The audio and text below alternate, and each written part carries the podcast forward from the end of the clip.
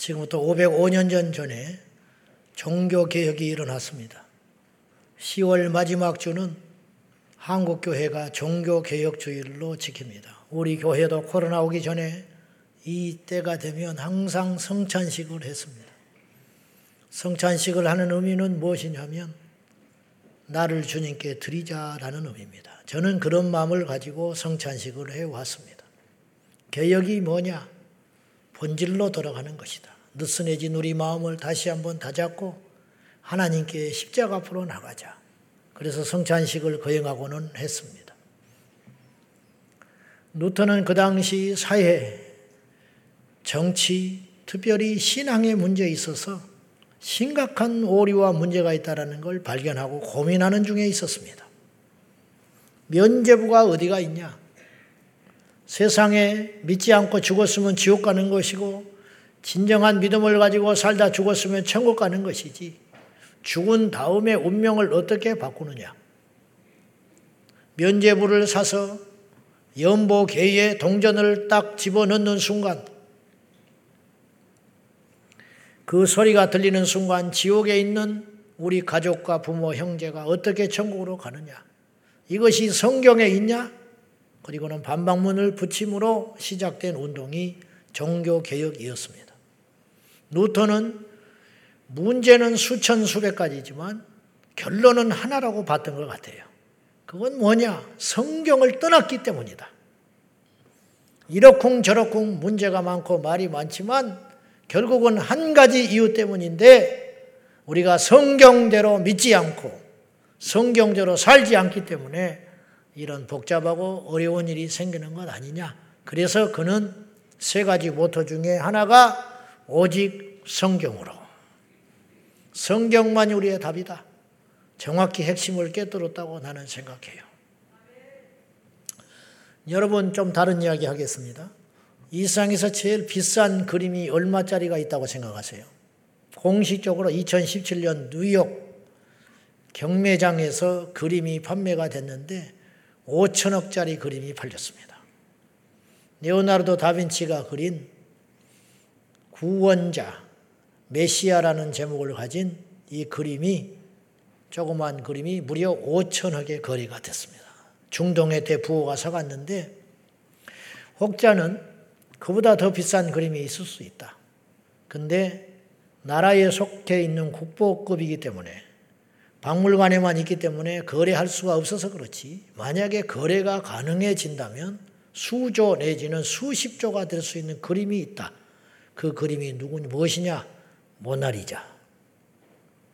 모나리자가 거래가 될 수 있다면 수십조에 육박할 거라고 추측을 해요. 여러분, 여러분이 오늘 읽은 이 성경책,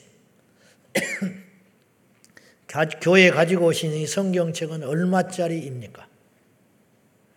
이 세상에는요, 돈을 주고 살 수 있는 게 없고, 너무 가치가 커서 값을 매길 수 없는 것도 있어요. 그림이 한 장이 아무리 비싼다 하들 값을 매길 수는 있잖아요. 그것이 허무 맹랑하든 사든 안 사든지 간에 값을 매길 수는 있어요.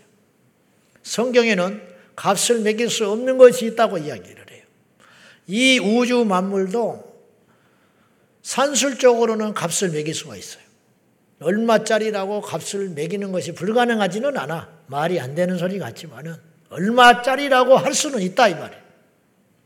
그런데 성경은 예수님이 분명히 말씀하셨어요.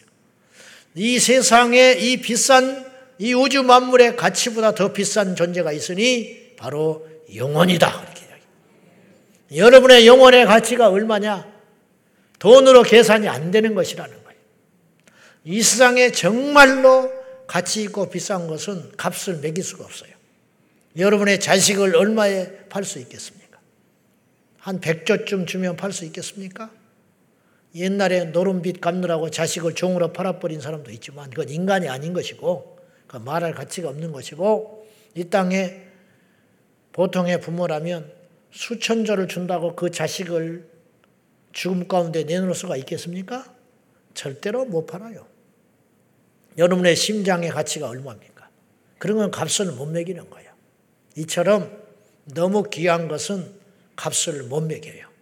여러분이 들고 오신 성경책 뒷면에 어떤 성경책도 값이 안 써 있어요. 모든 책은 정가라고 써 있어요. 정해진 가격이 얼마다? 1,500원, 15,000원, 2만원, 3만원. 그렇게 값이 매겨져 있지만 이 성경책은 우리가 돈으로 산 건 사실이에요. 현실적으로. 겉껍질은 가격이 매겨 있어서 기독교 서점에 가서 여러분이 책을 사셨어요. 산 건 맞지만 우리가 소유하고 있는 이 성경책 뒷면에는 어린이 그림 성경 그런 거 말고 정상적인 성경이라면 값이 안 써 있어요. 저는 교회 처음 나가서 그것부터 이상하게 생각했어요. 그러나 맞다고 생각했어요. 믿음이 없는 저였지만은 성경책에 값이 써 있다면 이건 책이지 하나님 말씀은 아닌 것이지. 내 어린 나이에도 그렇게 생각했어요. 누가 그랬는지는 모르지만 맞다 무릎을 쳤어요. 이 성경책은 값을 써 있지 않는 것이 정상이야. 왜? 이건 책이 아니기 때문에. 이건 물건이 아니에요. 이건 말씀이에요. 말씀이기 때문에 값을 못 매기는 거예요. 일리가 있죠? 그것이라는 거예요. 이렇게 값도 매길 수 없을 만큼 소중한 가치가 있는 성경을 우리는 어떻게 취급하고 있습니까? 아이들이 박박 찢어도 관심을 안 둡니다. 성경책을 집어 던지고 놀아도 애들 다칠 것만 신경 쓰지 성경책 집어 던지는 행위 자체는 어떤 부모도 그렇게 심각하게 생각하지 않습니다. 물론 이 안의 내용과 정신이 중요하다 하지만 그런 식으로 애들이 커가면 나중에 어떻게 되겠습니까? 교회에 나와서 1년, 2년을 다니는데도 다른 데는 돈을 다 쓰고 다니면서 얼굴 찍어 바르고 다른 거 다 쓰고 다니면서 성경책 사는 것이 아까워가지고 성경책을 안 들고 교회 다닌 사람이 있어요. 그 사람 나는 예수 안 믿는다고 생각해. 그건 제대로 된 신앙인이 될 수가 없어요. 될 수가 없어요. 말씀은 그렇게 취급할 만한 내용이 아니거든요. 며칠 전에 교회 학교에서 성경책 교회 애들 등록하면 성경책을 50%인가 받고 준다고 하더라고. 못하게 했어요. 다른데 돈 쓰는 건 내가 이해하겠지만은 평생의 아이들이 처음 교회에 와서 성경책을 만나는 그 순간 자기 돈으로 사게 만들어야지. 그렇게 공짜로 성경책을 주면 그 성경을 읽겠냐? 안 읽는다. 우리 교회에 셀 리더 임명할 때 제가 성경책을 선물로 다 드립니다. 성경책이 없어서 주는 게 아니에요. 당신들은 전사다. 이제 셀 리더가 되어서 하나님이 나에게 맡겨주신 셀 식구들을 위해서 이 말씀을 가르치고 이 말씀으로 악한 마귀의 계획에 의해서 지켜내야 할 영적 아비가 되었으니 이 말씀을 부지런히 읽고 이 말씀대로 가르치라고 성경책을 선물로 드리는 우리 교회 항전직 임직 예배 때마다 제가 다른 건 몰라도 표와 이 성경을 선물로 드렸어요. 왜냐? 이 쓰여진 말씀대로 일꾼 되라고. 그래서 성경을 드렸어요. 이 성경책은 함부로 할 책이 절대 아니에요. 예전에 우리나라 초기 기독교에 어떤 분이 예수를 믿게 됐는데 어떻게 믿게 됐냐? 그때는 책이 귀할 때인데 선교사님이 쪽복음 작은 책을 전도할 때 전해줬는데 그걸 집에 와서 누워서 읽었다는 거예요. 누워서. 누워서 심심하니까 텔레비전도 없고 읽을 것도 없고 누워서 읽다 보니까 이건 읽을 누워서 읽을 책이 아니더래. 이 아무나 이런 생각하는 거 아니에요? 그래서 앉아서 읽었대요. 앉아서 읽다 보니까 이건 앉아서도 읽을 책이 아니더라는 거예요. 그래서 무릎을 꿇고 읽었다는 거예요. 그러다가 주님 만났어요. 말씀은 그런 능력이 있어요. 다섯 명을 때려 죽인 살인마 고재봉이 어떻게 회심한지 압니까? 독방에서 찢어진 성경책, 자기가 넣어준 성경책을 다 찢어버렸었거든요. 그걸 심심해서 다시 이어서 읽다가 그때 주님 만난 사람이 고재봉이야. 말씀이 한 인생을 그렇게 바꾼다 그런 뜻이. 이건 책이 아니요. 하나님의 말씀이요. 우리가 성경이 지천으로 많으니까 교회를 좀 다니다 보면 선물도 받고 이리저런 모양으로 사고 또 다른 성경책이 나왔다면 사드리고 버전이 많지요. 개혁개정, 세번역, 우리말 성경, 큰 글자 성경. 옛날에는 성경이 집채 하나였어. 집한 채 팔아야 성경책 살 수 있는 때가 있었어요. 이렇게 풍요로운 시대에 살다 보니까 귀한 줄을 몰라요. 집에 가도 서너 권의 성경책은 다 서재에 꽂혀 있어요. 차 에도 성경책이 있어요. 성경책이 너무 많다 보니까 들고 다니기가 힘들고 귀찮으니까 안 들고 다녀. 핸드백에 들어가질 않으니까. 그래서 차에 놔뒀다가 교회 올 때 쏙 빼서 와서 그리고는 차에다 두고 이렇게 교회 다니는 사람도 있고 심지어는 교회 어디 자기만 아는 곳에다가 성경책을 딱 보관해 놓고 교회에 와서 빈손으로 왔다가 그걸 탈탈 먼지 털어가지고 예배 드리고 다시 넣어놓고 안녕 그리고 들어가는 사람도 있어요. 그리고 나중에 또 그 책을 잊어버렸다고 또 난리야. 성경책을 그렇게 다뤄야 할 책일까요? 그건 아니다. 이상 목사님이 중국에 선교하러 갔을 적에 식당에서 15살 탈북자를 만났어요. 이 탈북자 소년이 이상 목사님이 목사인지도 모르고 남한에서 온 예수 믿는 평범한 사람인 줄 알고 기도를 부탁을 했는데 뭘 첫 번째 기도한 부탁이 뭐냐? 우리말로 된 성경을 한 권 갖고 싶습니다. 이 소년의 첫 번째 소원이 성경책 갖는 것. 우리는 성경책 달라고 기도해 본 적이 없어요. 돈 주고 사면 되니까. 시베리아 불꽃이라는 책을 보면 아놀드 로제라는 분이 복음 전도자인데 이분은 원래 독일 계통이에요. 독일의 혈통의 사람인데 구 러시아 주변 위성국가에 살다가 갑자기 러시아가 소련으로 되는 바람에 공산주의 국가가 됨으로 인하여 그의 부모가 독실한 크리찬이어서 예수 믿는 것이 하루아침에 위법한 일이 돼버리고 만 거예요. 그래가지고 끝까지 신앙을 포기하지 않으니까 이 부부를 자식들과 함께 시베리아에 유배를 보냈습니다. 수천 킬로 열차를 타고 맨날 며칠을 가면서 덜커덩거리면서 그 추위와 싸우면서 시베리아 유배 유배지에 도착했을 때 영하 70도. 거기 눈밭에 처음에 딱 내려서 그 부모가 하나님께 무릎 꿇고 주여 감사합니다. 성경책이 뭐고 다 뺏겼어요. 그러나 마음속에 새겨진 말씀까지는 뺏어가지 못했어요. 그래서 이 부모 밑에서 독실하게 신앙을 배우고 이 부모는 순교합니다. 아놀드 로제 이 형제의 부모님은 순교하고 이분은 그 신앙의 전통을 이어받아서 소련의 지하교회 지도자가 되어서 약 5천 명에게 세대를 줬습니다. 기적 같은 일이죠. 그는 젊은 날에 얼마나 혹독하게 고생을 하고 살았는지 마흔 살이 돼서야 배불리 먹어봤대요. 그래서 만복, 배가 부르는 것을 마흔 살 때 처음으로 경험을 해봤대요. 그리고 14살이 됐을 때 설탕, 사탕이라는 걸 처음 맛보고, 아하, 단맛이라는 것이 이런 것이구나. 실제로 처음 경험을 했을 만큼 그렇게 예수 믿는다는 이유로 처절하게 살았지만 그는 믿음을 버리지 않았어요. 27년의 유배 생활을 마치고 다른 지역으로 옮겨져 가지고 그곳에서 15년이 넘도록 교회 장로로 봉사하며 교회 지도자가 되었는데 그러던 어느 날 그에게 폴란드에서 건너온 30권의 성경책이 자기 품에 딱 들어왔어요. 처음 본 거야, 성경을. 자기는 어떻게 예수를 믿게 됐냐면 부모의 전하는 말씀을 통해서 믿었지 성경을 자기가 읽고 믿은 사람이 아니에요.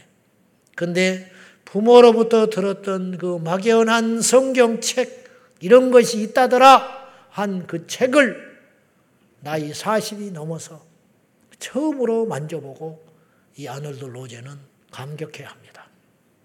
그날 성령께서 어떤 명령을 주셨냐면 이 책을 시베리아에 있는 내 자녀들에게 전달해 주라.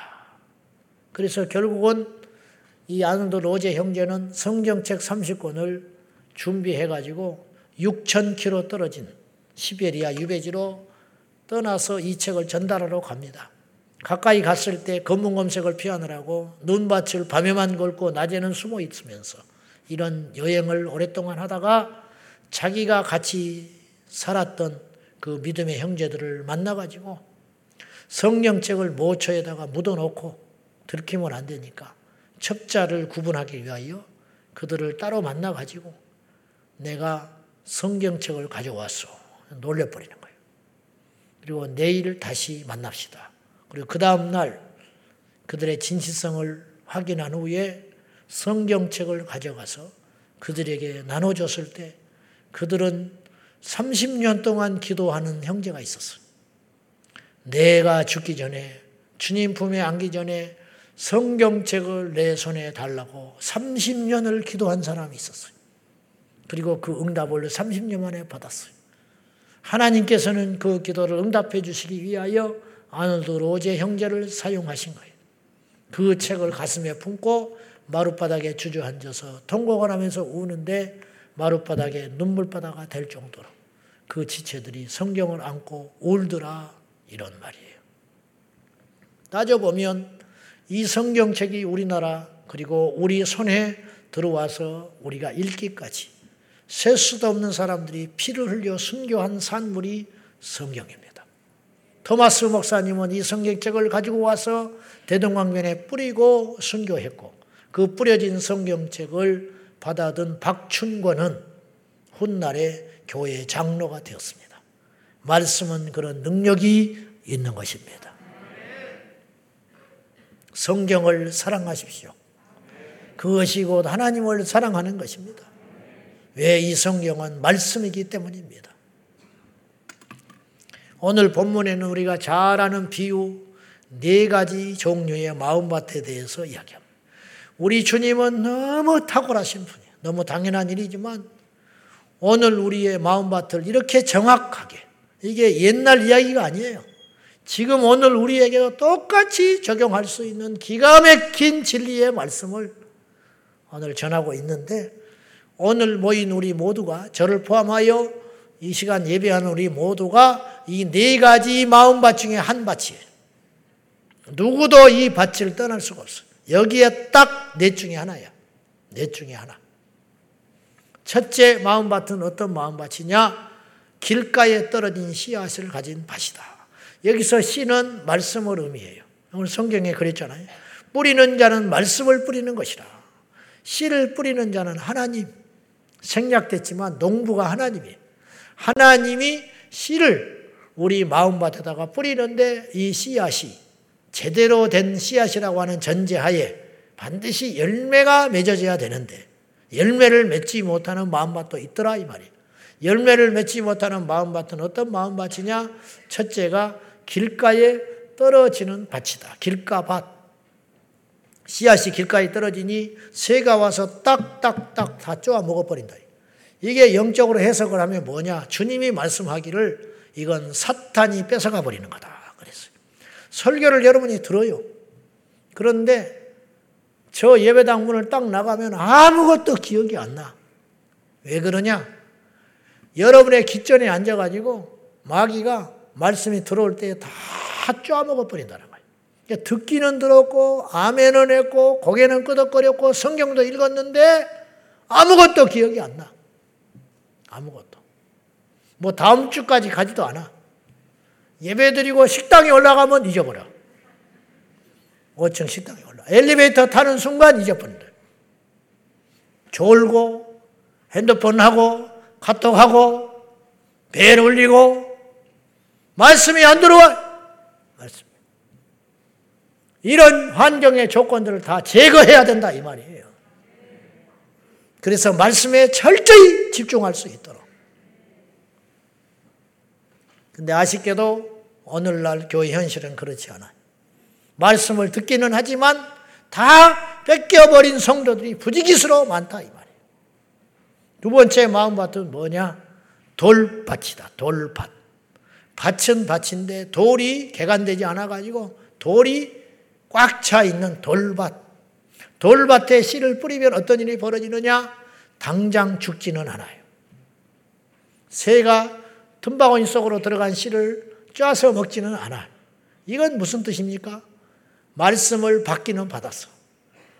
기쁨으로 받았고 결심하며 받았고 맞다고 아멘하고 받았는데 돌짝밭에 떨어진 씨앗이 당장 죽지는 않지만 때가 되면 씨앗이 올라오기는 맞아요. 싹이 올라오는데 더 이상 자라지를 못해. 돌밭에 자라지를 못하고 거기서 말라 비틀어 죽어버리고 만다. 뭐냐? 말씀을 받고 아멘 맞아 내가 그렇게 살 거야 결단하고 심지어는 울고 하나님 앞에 결심을 하고 저 예배당을 나갔지만은 세상에 나가서 그 말씀을 잊어버린 것도 아니고 말씀대로 살려고 그래요. 그런데 며칠 지나면서 핍박이 시작돼. 말씀을 안 지킬 때는 어려움이 없었는데 말씀을 지키려고 하니까 세상과 부딪히기 시작하는 거예요. 주기를 지켜야겠다. 내가 이렇게 결심을 했어요. 당장 직장에서 귀신같이 알고 이번 주에 특근하러 나오라는 거예요. 그러면 거기서 또 무너지고 마는 거죠. 이런 상태가 계속 반복된다는 거예요. 그래서 결국은 열매를 못 맺는다. 이런 뜻이. 세 번째 마음밭은 어떤 마음밭이냐? 가시밭에 떨어진 씨다. 가시밭. 이것도 역시 당장 죽지는 않아요. 사탄이 그 말씀을 채가는 건 아니에요. 근데 가시밭에 떨어진 씨앗이 싹을 맺고 어느 정도 자라지만 열매는 못 맺는다. 열매를 못 맺는다. 열매를 맺어도 그건 쓸 수 없는 열매. 상품성도 없고 먹을 수도 없는 열매. 그리고는 말라 비틀어 죽어버리고 만다. 이건 뭐냐? 주님이 해석했어요. 이것은 말씀을 즉시 기쁨으로 받고 아멘하고 받고 결단하고 받아서 세상으로 나갔는데 말씀대로 살라니까 유혹이 만만치 않아.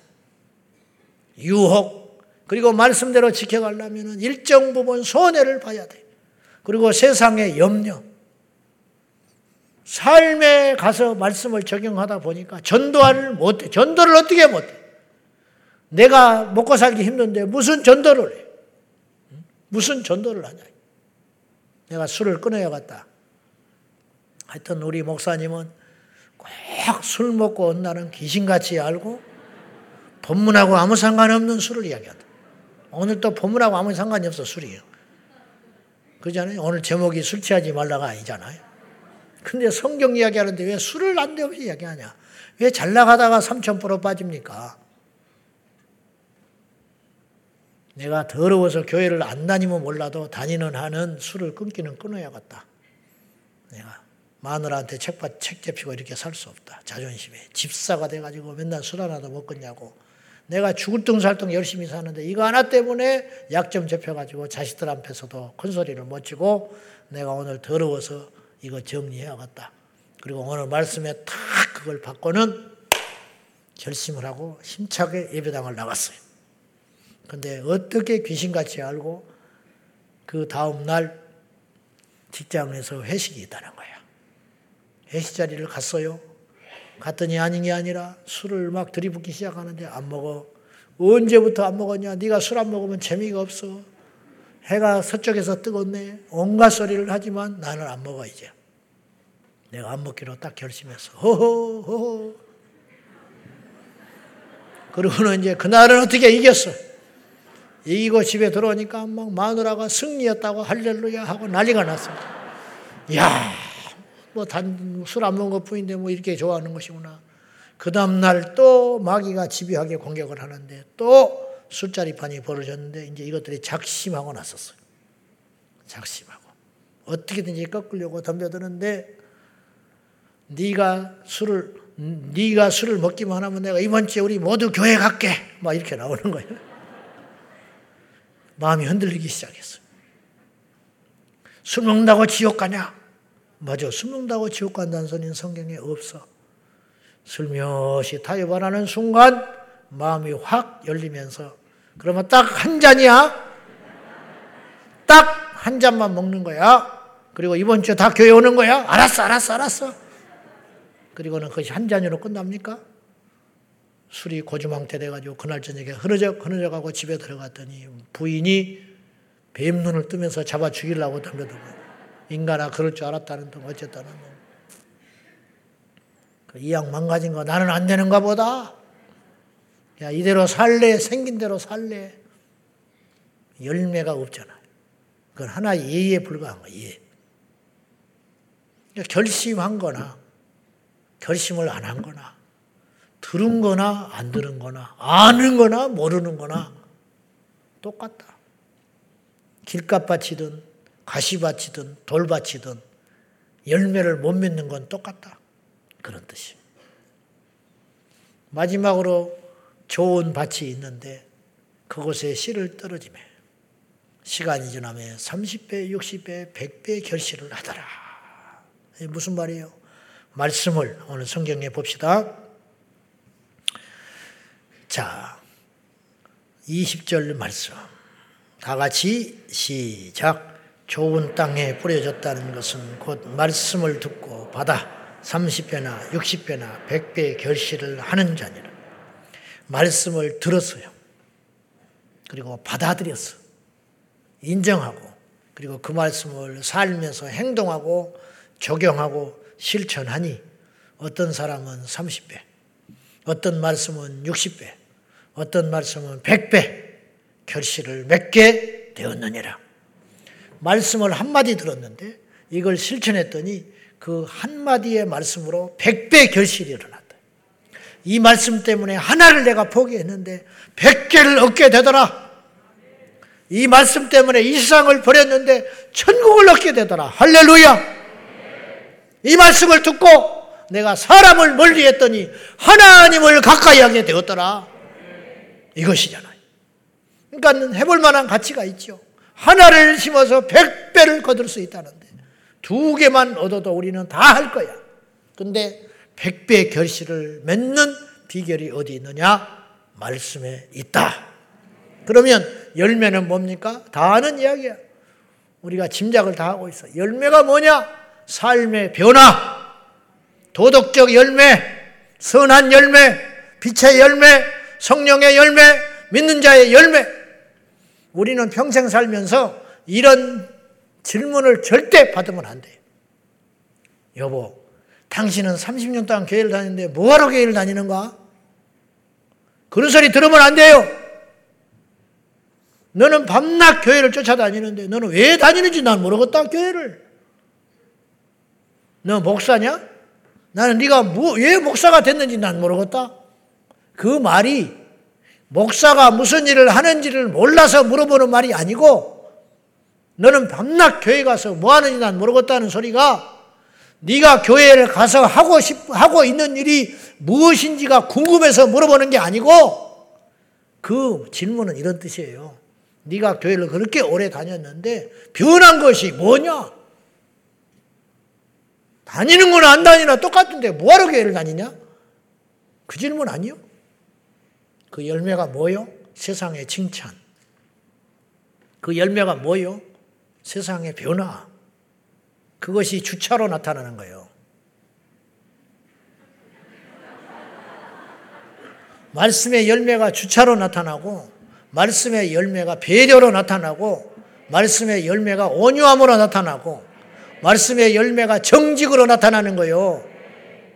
직장에 가서 정직하고, 부지런하고, 집은 아주 귀신 나올 것처럼 해놓고 그런 것이 아니라 말씀의 열매가 나타나면 집안이 정리정돈이 되고 남편을 받들고 아내를 사랑하고 부모를 공경하고 자식을 사랑하고 그것이 말씀의 열매 그 열매가 없다면 우리는 지금까지 좋은 밭이 아니다.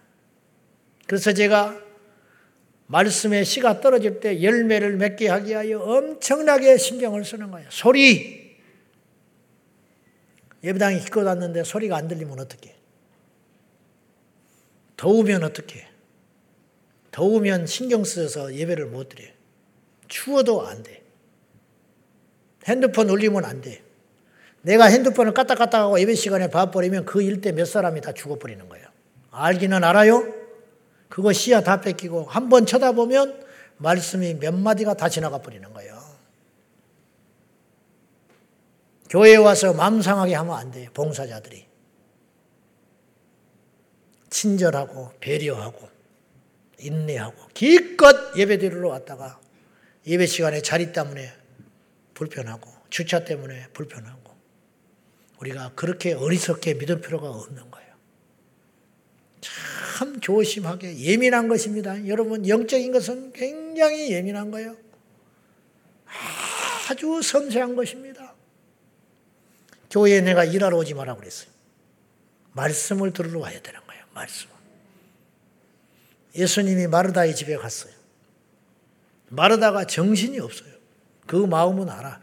누구보다도 예수님을 사랑하고 귀한 것으로 대접하고 싶은 마음은 알아.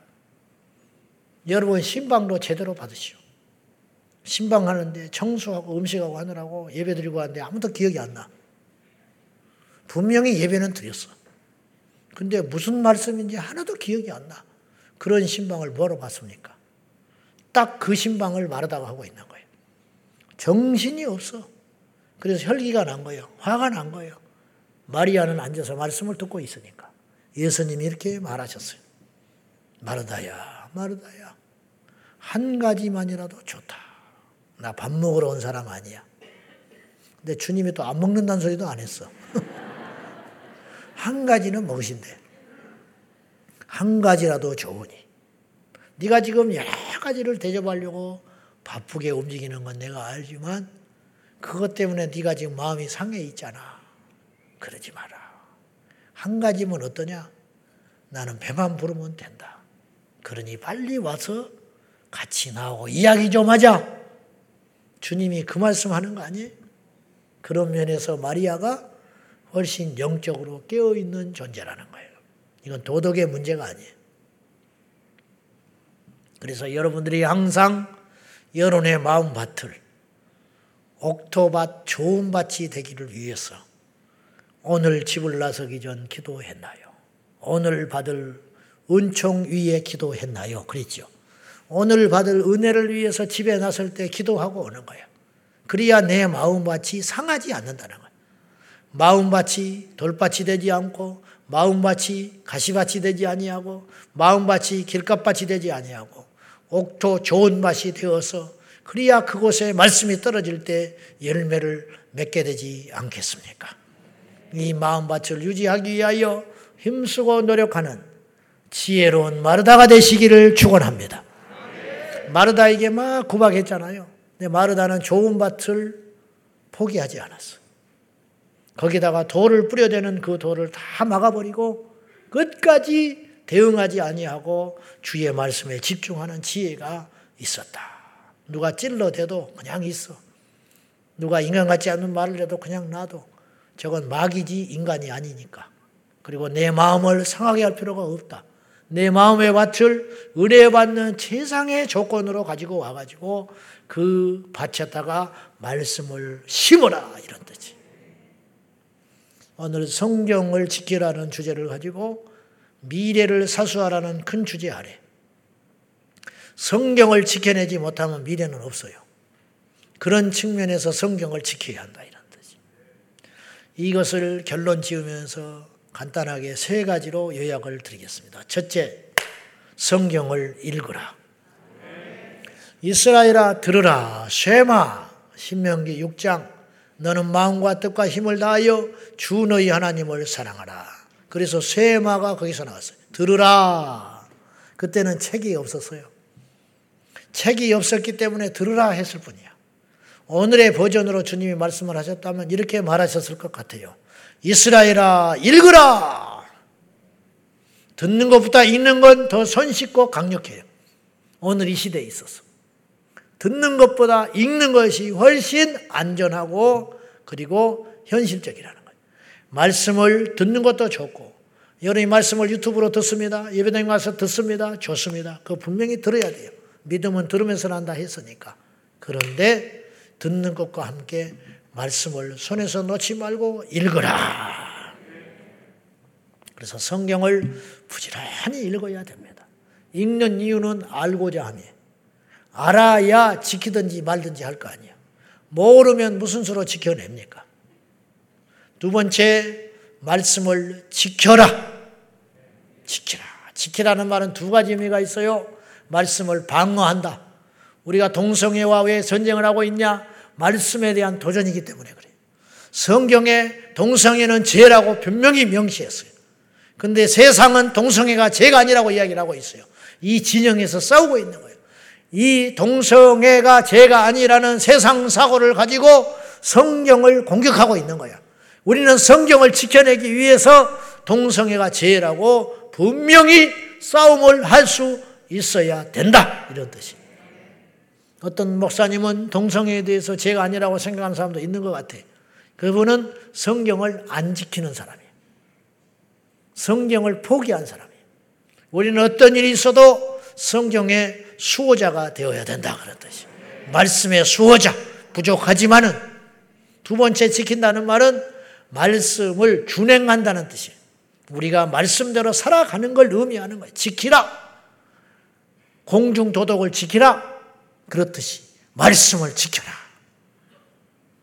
세 번째는 말씀을 전하라. 읽으라. 지키라. 전하라.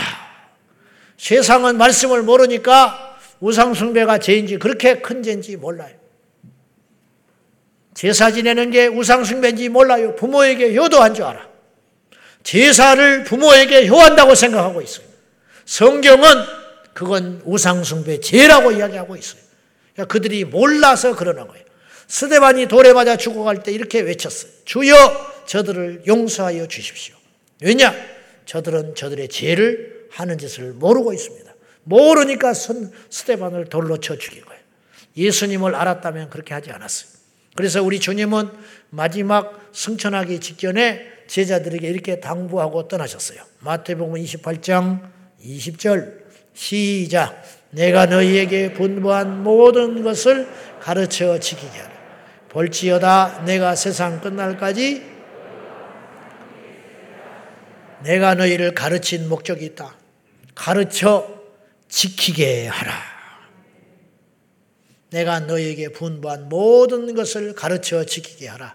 그리하면 내가 너희와 영원히 함께 있을 것이라. 교회가 복음을 전하지 않으면 교회가 아니에요. 이 달려있는 스피커가 소리를 안 내. 이건 장식품으로 달려놓은 게 아니에요. 저 스피커가 어느 날 소리를 내지 않으면 나는 즉각 그날로 내려버릴 겁니다. 이 마이크가 소리를 내지 못하면 이 마이크는 필요가 없는 것입니다. 교회가 복음을 전하지 아니하고 주의 종이 복음을 내치지 아니하고 우리 성도들이 잠잠히 소리를 지르지 아니하면 하나님은 돌돌로 소리 지르게 하신다. 이건 무슨 말이냐? 어떤 방법이든지 복음은 내가 전하게 할 거야. 너희들은 안전하려면 안전해도 좋아. 그러나 어떤 방법이든지 전하게 할 것이지만 너희들이 할 수 있는 일이 있다면 복음을 전하거라. 그러면 내가 그로 인하여 너에게 보상하리라. 그것이 뭐냐? 많은 사람을 옳은 길로 인도한 자는 뭘로 인도합니까? 말씀으로. 말씀으로 인도하는 길밖에 없잖아. 많은 사람을 옳은 길로 인도하는 자는 하늘의 별과 같이 빛나리라. 다니엘서 12장 3절. 말씀을 너희는 전하거라. 때를 얻든지 못 얻든지 전하라. 여러분, 때를 맞춰서 말씀을 전하려면 평생 한 번도 전할 수가 없어요. 때에 맞게 기다리는 사람은 한 명도 없어요. 말씀을 무조건 전하라는 거예요. 그러면 그 말씀이 열매를 맺게 되리라. 요새 제가 밥은 먹어도 배가 부릅니다. 우리 마라나타 전도대들이 호수공원에 가서 복음을 전하고 워십으로 복음을 전하고 길거리 가서 복음을 전하고 시내 한복판에 편말을 들고 복음을 전합니다. 미쳤지요. 호수공원에 가서 워십하면 누가 전도하 누가 복음을 듣습니까? 누가 그거 보고 하나도 예수 믿어야겠다 그런 사람 한 명도 없습니다. 그러나 외쳐야 됩니다. 그러면 하나님이 택한 자는 듣게 돼 있어요. 그 사람을 찾으라고 외치라는 그분들이 할 일이 없어서 외칩니까? 손가락질 하는 걸 몰라서 외치고 있습니까? 일당 받고 외치고 있습니까? 다 자기 생활이 있고 바쁘고 그 시간에 잠자는 게 낫지. 그러나 그리하면 누군가 이 복음을 알리면 어떤 한 인생이 변화될 걸 믿기 때문에 그 복음을 전하고 있는 것 아니겠습니까?